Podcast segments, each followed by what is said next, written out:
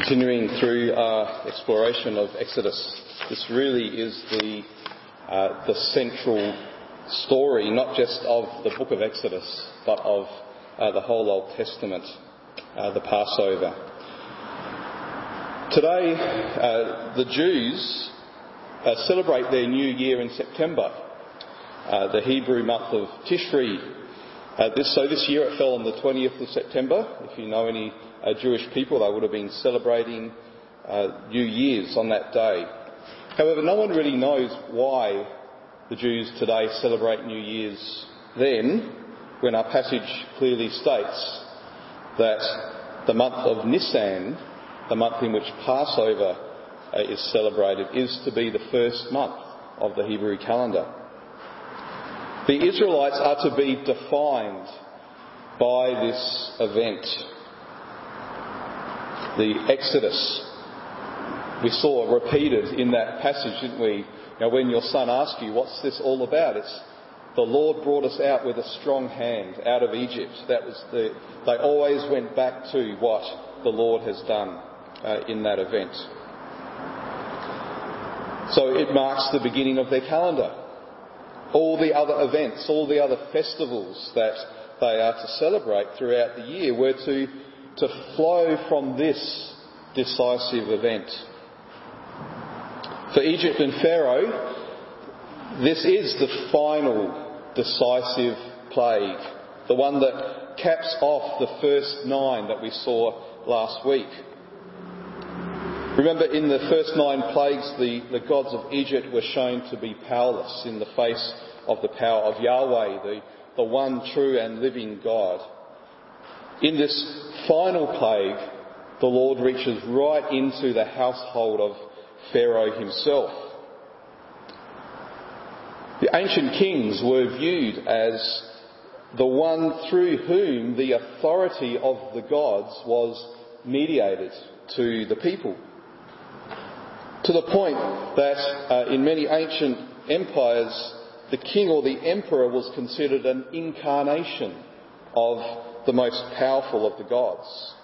And so this strike against Pharaoh wasn't just a strike against this dynasty of, of human kings, but it was again a strike against the gods of Egypt themselves, who were supposed to be manifested through Pharaoh and through his sons. So the Lord says, we can get this to work, on all the gods of Egypt I will execute judgments. Why? Because I am the Lord. I am the true God. Now, as a mediator then between the gods and the people, what happens to Pharaoh then also happens to the people. So this death of Pharaoh's firstborn son then filters down to every family in Egypt, even right down to the level of the animals, to show this extent of the Lord's judgment and this complete defeat of the Egyptian gods. So it's a final decisive plague for the Egyptians, but for the Israelites, it's the decisive act of redemption. This is an act of the Lord that will be remembered perpetually, not just in the Passover feast itself and the festival of unleavened bread, but in their whole worship system. What the Israelites did on that Passover night was, in a sense, a template for what was to come with all of the laws around the tabernacle and the priests and the sacrifices that were all instituted at Mount Sinai. The Passover lamb is like a prototype which helps us to understand the heart of that whole system. So the blood of the lamb was taken, presumably by the head of the home, and painted on the doorframe of the home using a bunch of hyssop. Now there are two symbolisms that are combined here. In the tabernacle, the Levitical priests would take the blood of the sacrificed animal and they would throw it on the sides of the altar upon which the animal was about to be burned. Not only that, blood was sprinkled on the priests, uh, blood was sprinkled on the tabernacle itself, uh, and every item that was used in there was sprinkled with blood. And on the Day of Atonement, the blood would be taken right into the most holy place and sprinkled on the mercy seat on the top of the Ark of the Covenant. So blood was very much a part of the tabernacle uh, worship. Hyssop is a, uh, an aromatic herb uh, that's used, was used for medicinal purposes. Apparently, it can also be used in cooking. And it was used to sprinkle blood and water on people and places that had become unclean, to signify that their time of uncleanness had now come to an end. They were cleansed and purified. So this application of blood was a priestly action. The head of the household was essentially functioning as a priest on behalf of his family. It signified that everyone within his home, his household, was purified and clean. They had been made holy. They, as we heard, have been set apart from the Egyptians. So that house became a sanctuary, both in the sense of being a holy place where the Lord was present, but also in the sense of being a refuge from judgment and death. Now, why use blood for purification? If I cut my finger and I get blood everywhere, I think, oh, it's all messy and dirty. Why, why blood? Hebrews 922 says, indeed, under the law, almost everything is purified with blood. And without the shedding of blood, there is no forgiveness of sins. That's the key. To be purified is to be forgiven of your sins. The blood speaks of a penalty that's being paid. Blood that has been shed as the wages of sin. The blood of an innocent other that was shed instead of me so that I don't need to have my blood shed. That's why the Jews were forbidden to drink blood or to eat meat with the blood still in it. The reason given is for the life of the flesh is in the blood. And I have given it for you on the altar to make atonement for your souls. For it is the blood that makes atonement by the life. So it's not that blood was considered bad or unclean, so you can't eat it. Rather, to consume blood was to uh, presume to be able to apply to yourself the cleansing power of the blood when it should actually only come to you through the ministry of the priests in the tabernacle, through a mediator. Forgiveness, salvation, cleansing, holiness must come through a mediator. I can't apply it directly myself. So, because of this priestly action of the head of the household, the house, houses of the Israelites became like an ark. So when the judgment of God flooded across Egypt, they were safe and secure in their home. We saw the significance of the death of the firstborn for the Egyptians, but there was also a significance in this for the Israelites. 12 verse 30 tells us there was a great cry in Egypt, for there was not a house where someone was not dead.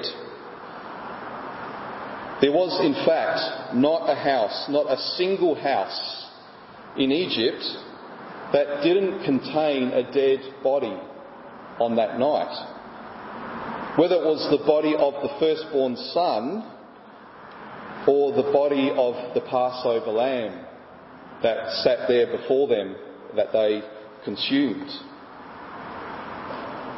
When the Lord came to an Israelite house with the blood on the door frames, he allowed his judgment to pass over that house because his judgment had already been turned aside onto the Passover lamb, slain instead of their firstborn. So the Israelites weren't saved that night because they were good, but because substitutionary atonement had already been provided for them. So in this sense, judgment visited every single home in Egypt, every single family, every single firstborn. For the Egyptians, the judgment meant death. But for the Israelites, that judgment meant redemption. And that's why the Lord makes such a strong point and why he repeated so many times through that reading about the regular observance of this Passover feast. This Passover feast would mark the start of a week long festival of unleavened bread. They were to remember for a whole week the night that they were redeemed by the blood of a lamb. And it's why he insists on this custom of redeeming their firstborn son by sacrificing a lamb. The, the joy of the birth of a firstborn child would be mingled with the solemnity of this sacrificial ritual, this slaughter of the lamb, as a reminder that as forgiven sinners, we only live and breathe by the mercy of God.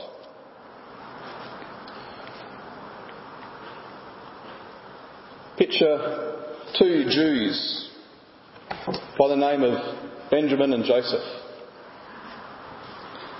They're in the land of Egypt the day before the Passover and they're having a chat. Benjamin says to Joseph, Man, are you little nervous about what's going to happen tonight? Joseph says, Well, um, God told us what to do through Moses. You don't have to be nervous. Haven't you slaughtered the lamb and painted its blood on your doorposts and on the lintel? Have you, have you done that? And you're all packed and ready to go. And you're going to eat the Passover lamb tonight with your family. You know, of course I've done that, says Benjamin. But it's still pretty scary when you think of all the things that have happened around here recently. You know, flies and the river turning to blood, it's pretty awful. And now there's the threat of the firstborn being killed. You know, it's alright for you. You've got three sons. I've only got one.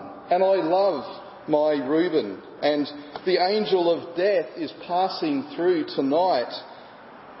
I know what the Lord says. I put the blood there, but it's pretty scary. I'll be glad when this night is over. I just hope everything is going to turn out okay. Joseph responds, Bring it on. I trust the promises of God implicitly. He said he will pass over our homes. What reason do we have to doubt him? Well, that night, the angel of death swept through the land which man lost his son? The answer, of course, is neither. Because death didn't pass over them on the basis of the intensity or the clarity of the faith that they exercised. Death didn't enter at home if, if it sensed an inkling of doubt or trepidation. No, death passed over the house on the basis of the blood of the Lamb that was shed. That blood had made the home a holy place, a place where sins were forgiven, where hearts were cleansed and purified. The certainty of the Lord's judgment on Egypt was also the certainty of the redemption of his people. God had decided he would bring his people out. His actions weren't a response to their faith, rather, their faith would be a response to his actions. So, where does your assurance lie? If it's in the intensity or the clarity of your faith, then you'll always be wavering because your own wavering lack of faith will only feed your uncertainty. I was once told that uh, when I struggle in my assurance, I should always go back to the day when I invited Jesus into my life and know that if I did it sincerely then, then I'm a true Christian. My problem with that, firstly, is I can't actually pinpoint a moment when I asked Jesus into my life. And secondly, if I could, I'd still be depending on my ability rather than his ability to save me. All I can say, for me personally, I know that there was a time when I was far away, without God, without hope. But now He has brought me near through the blood of Christ.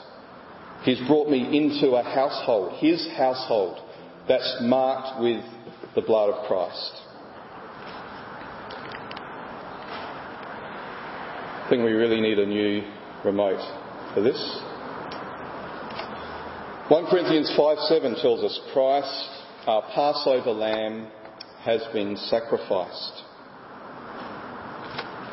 Jesus was very deliberate in timing his visit to Jerusalem to coincide with Passover.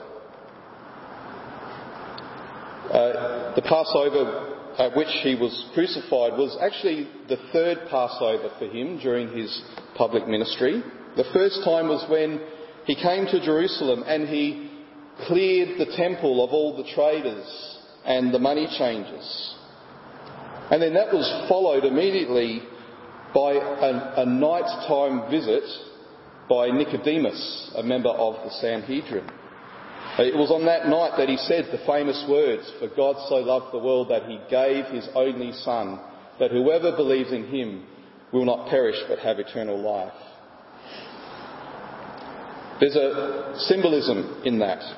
Just as the Jews had spent the day clearing out all of the leaven and all the unleavened bread from their homes in preparation for the Passover, Jesus comes and he cleans out another kind of leaven from his Father's house. It's the leaven of greed, the leaven of corruption.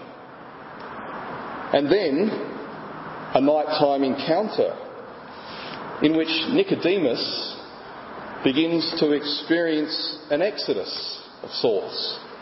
A journey that begins with hearing that gospel message God so loved the world, he gave his only son. And then it culminates three years later when Nicodemus is there with Joseph of Arimathea taking Jesus' body down from the cross and placing it in a tomb. The second Passover, a year later, it seems that Jesus doesn't go to Jerusalem for this Passover because he knew that the Jews were plotting to kill him and his time had not yet come, so he stayed away from Jerusalem. But John, in his Gospel, makes a point of saying in chapter 6, Verse 4 Now the Passover, the feast of the Jews, was at hand. Lifting up his eyes then, and seeing that a large crowd was coming towards him, Jesus said to Philip, Where are we to buy bread so that these people may eat? This is on the shores of Lake Galilee. John wants us to link the events that follow to the fact that it was the time of the Passover. And what follows is the feeding of the 5,000 from five loaves and two fish with 12 baskets of leftover bread at the end. That night, after the feeding of the 5,000, the disciples left, Exodus style. They crossed the Sea of Galilee with a great wind blowing and There they encounter Jesus walking on the water and he brings them safely to the other side. To remind you of something in the Exodus story, you'll see it in a couple of weeks. The next day, the crowds are tracking him down, and when they find him, this is what he says to them I am the living bread that came down from heaven. This is John 6, for those who are listening to the recording. If anyone listens, if anyone eats of this bread, he will live forever. And the bread that I will give for the life of the world is my flesh. The Jews then disputed amongst themselves, saying, How can this man give us his flesh to eat? So Jesus said to them, Truly, truly, I say to you, unless you eat the flesh of the Son of Man and drink his blood, you have no life in you. Whoever feeds on my flesh and drinks my blood has eternal life, and I will raise him up on the last day. For my flesh is true food, and my blood is true drink. Whoever feeds on my flesh and drinks my blood abides in me, and I in him. As the living Father sent me, and I live because of the Father, so whoever feeds on me, he also will live because of me. This is the bread that came down from heaven, not like the bread the forefathers ate and died. Whoever feeds on this bread will live forever. Can you imagine the scandal? The Jews are forbidden to drink blood. Now Jesus is saying, you have to eat my flesh and drink my blood. These two Passovers prepare us then for what happens in the third and final Passover. So Jesus had his disciples find a room and they prepared the Passover meal. And when they were all together, he transforms the Passover into what we now call Holy Communion. When the hour came, this is Luke 22, he reclined at table and the apostles with him, and he said to them, I have earnestly desired to eat this Passover with you before I suffer. For I tell you, I will not eat it until it is fulfilled in the kingdom of God. And he took a cup. And when he had given thanks, he said, Take this and divide it among yourselves. For I tell you that from now on I will not drink of the fruit of the vine until the kingdom of God comes. And he took bread, and when he had given thanks, he broke it and gave it to them, saying, This is my body, which is given for you. Do this in remembrance of me. And likewise the cup after they had eaten, saying, This cup that is poured out for you is the new covenant in my blood. The Passover meal at the time of Jesus was much simpler than that which is enjoyed by Jews today. Uh, many of the Passover traditions that Jews observe have been added in the 2,000 years since the New Testament times. In Jesus' day, the Passover meal consisted simply of the meat of the Passover lamb, bitter herbs, unleavened bread, and wine.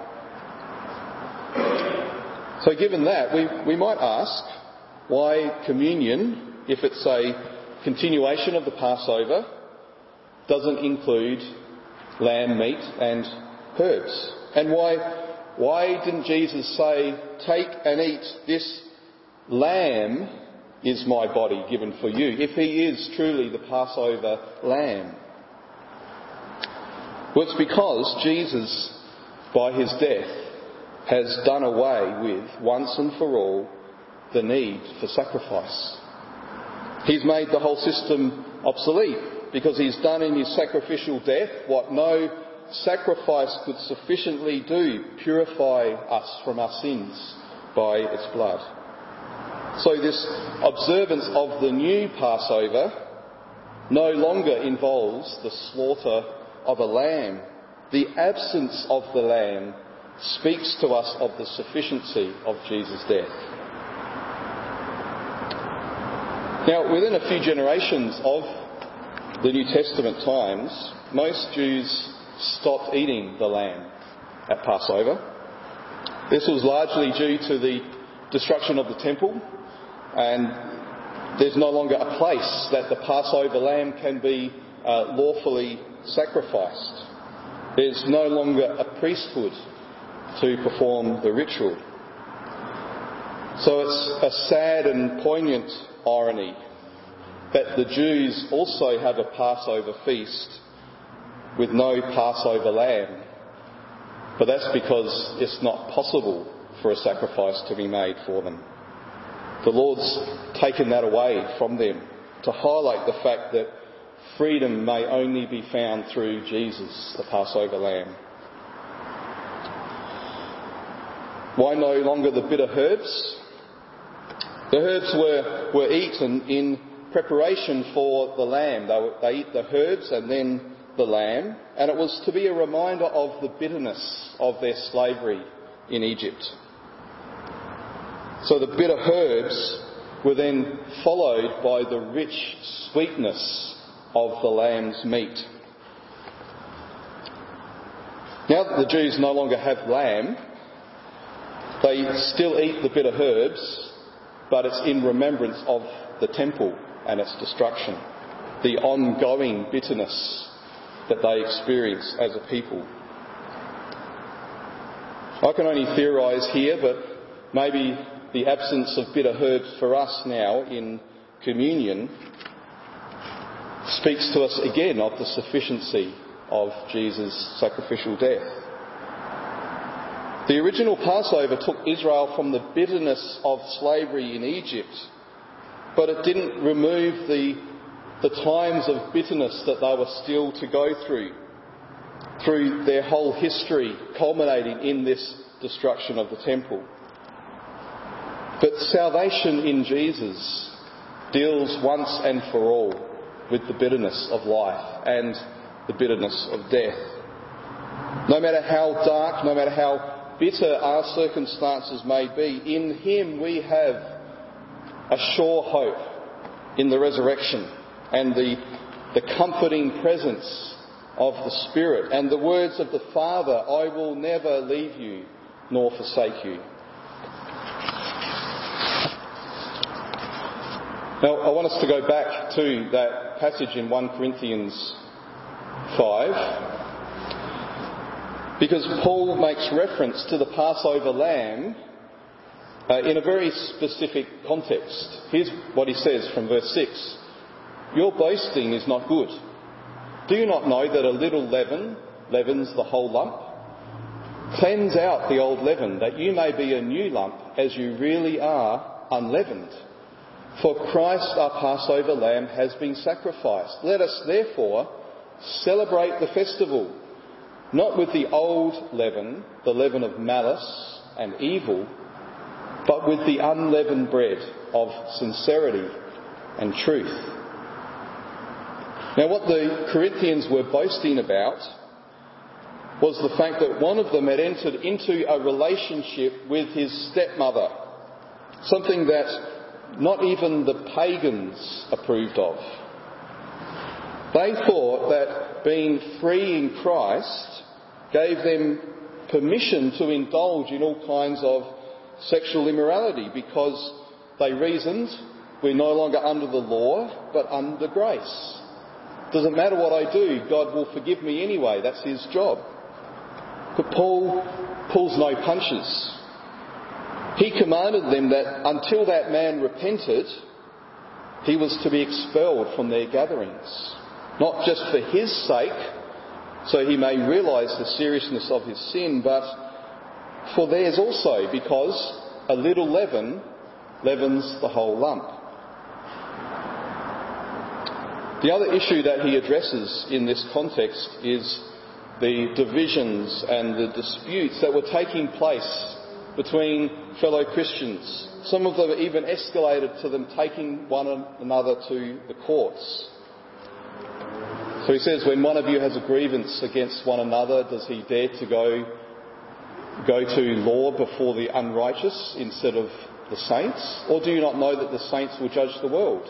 And if the world is to be judged by you, are you incompetent to try trivial cases? He then goes on to say later in this chapter, Or do you not know that the unrighteous will not inherit the kingdom of God? Do not be deceived. neither the sexually immoral, nor idolaters, nor adulterers, nor men who practice homosexuality, nor thieves, nor the greedy, nor drunkards, nor revilers, nor swindlers will inherit the kingdom of God. And such were some of you, but you were washed, you were sanctified, you were justified in the name of the Lord Jesus Christ and by the Spirit of our God. So why does Paul specifically refer to the Passover lamb in this context of celebrating sexual immorality and uh, arguing and taking one another to court? It's because while that is what you were, since Christ, your Passover lamb, has been sacrificed for you, you are that no longer. He didn't die so that you can go boldly sinning while holding behind your back an insurance policy that says I'll get into heaven at the end. No, he died so that you may die to your old self. That you may die to sin, that you may die to selfishness, and no longer live for yourself, but live for him who loved you and died for you. See, because of the Passover lamb, the Israelites, they left their brick making behind forever. They were no longer slaves. They were now God's treasured possession. They were set free to live into their new identity as the chosen people, as a kingdom of priests. Egypt was dead to them, and they were dead to Egypt. So too in Christ. Galatians 6:14 says, "The world has been crucified to me, and I to the world." Romans 6:11 says, "I am dead to sin and alive to God in Christ Jesus." So, as Christians, we continue to observe the Passover. Paul said, let us continue to celebrate this feast. We do it in two ways. The first, as we've seen in communion, when we remember and we receive anew and afresh the sacrifice of the Passover lamb, Jesus, on our behalf. But the second is here, and it parallels that practice of cleansing out the leaven from their households. Paul says, Cleanse out the old leaven that you may be a new lump, as you really are unleavened. The Bible likens the church to many things a bride, a body, an army, a household. But here, the church is a lump of dough, a lump of unleavened dough. And Paul shows us how this, this magnificent truth, this beautiful truth of the Father's salvation provided in Christ, our Passover lamb, filters right down to the nitty gritty of doing life together as the church, where we cleanse out the leaven of sins, of malice, of evil, and we hold firmly to the unleavened bread of sincerity and truth. This Greek word sincerity is an interesting word. It means literally judged by sunlight. I uh, recently cleaned my car. Uh, it's an annual event for me. And I, I thought I had cleaned the inside of my windshield until when I was driving, the sun shone directly through the glass and I realised it wasn't clean at all. It showed up all of the smudges, all of the dirt and grime. Sincerity means doing and saying something that we would not be ashamed of if it were made fully public, exposed by the sunlight. Sincerity means speaking as if we're happy that the people we're speaking about actually knew what we were saying about them. Sincerity is when the things that we do in secret are just as honouring to Christ as the things we do in public. So often we may speak the truth, but not in love. Or we think we're loving by avoiding speaking the truth. But like the Israelites who swept their homes in preparation for the Feast of Unleavened Bread, we're to sweep out the leaven of malice and evil, so only the unleavened bread of sincerity and truth remains. Now, this is an incredibly high calling. It would be impossible for us to attain if we had to accomplish it ourselves. But we haven't washed ourselves. We haven't sanctified ourselves. We haven't justified ourselves. They were all things that were done by the Spirit of God as He applied to us the work of Christ. As a person, you are a new creation in Christ. And as a church, we are a new household. We are set free in Christ for true freedom. As Galatians 5.1 tells us, and I get it up there, for freedom, Christ has set us free. Stand firm, therefore, and do not submit again to a yoke of slavery. As the Israelites journeyed through the wilderness towards Sinai and towards the promised land, there were times when they contemplated going back to Egypt, when the food, where the food and the water were plentiful.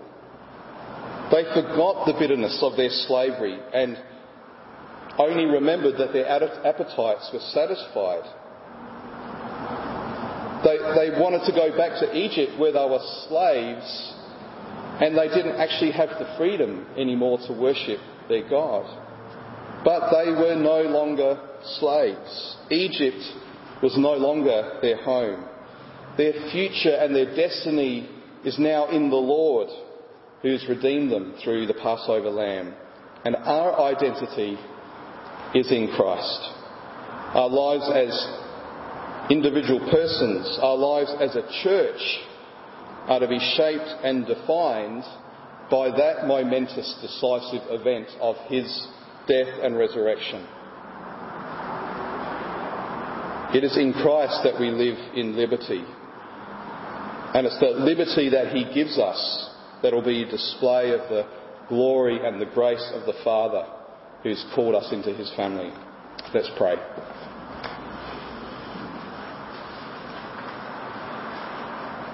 Father, we rejoice in the simple announcement of good news. Christ, our Passover lamb, has been sacrificed. We receive afresh and anew the freedom, the liberty that he gives, the freedom from sin, the freedom from fear, the freedom from death, the freedom from hopelessness and purposelessness. We receive afresh the, the new identity that He has given us as your sons and your daughters. We receive afresh the truth that we are adopted children, members of your household, with a hope and with a future. we pray this in Jesus' name. Amen.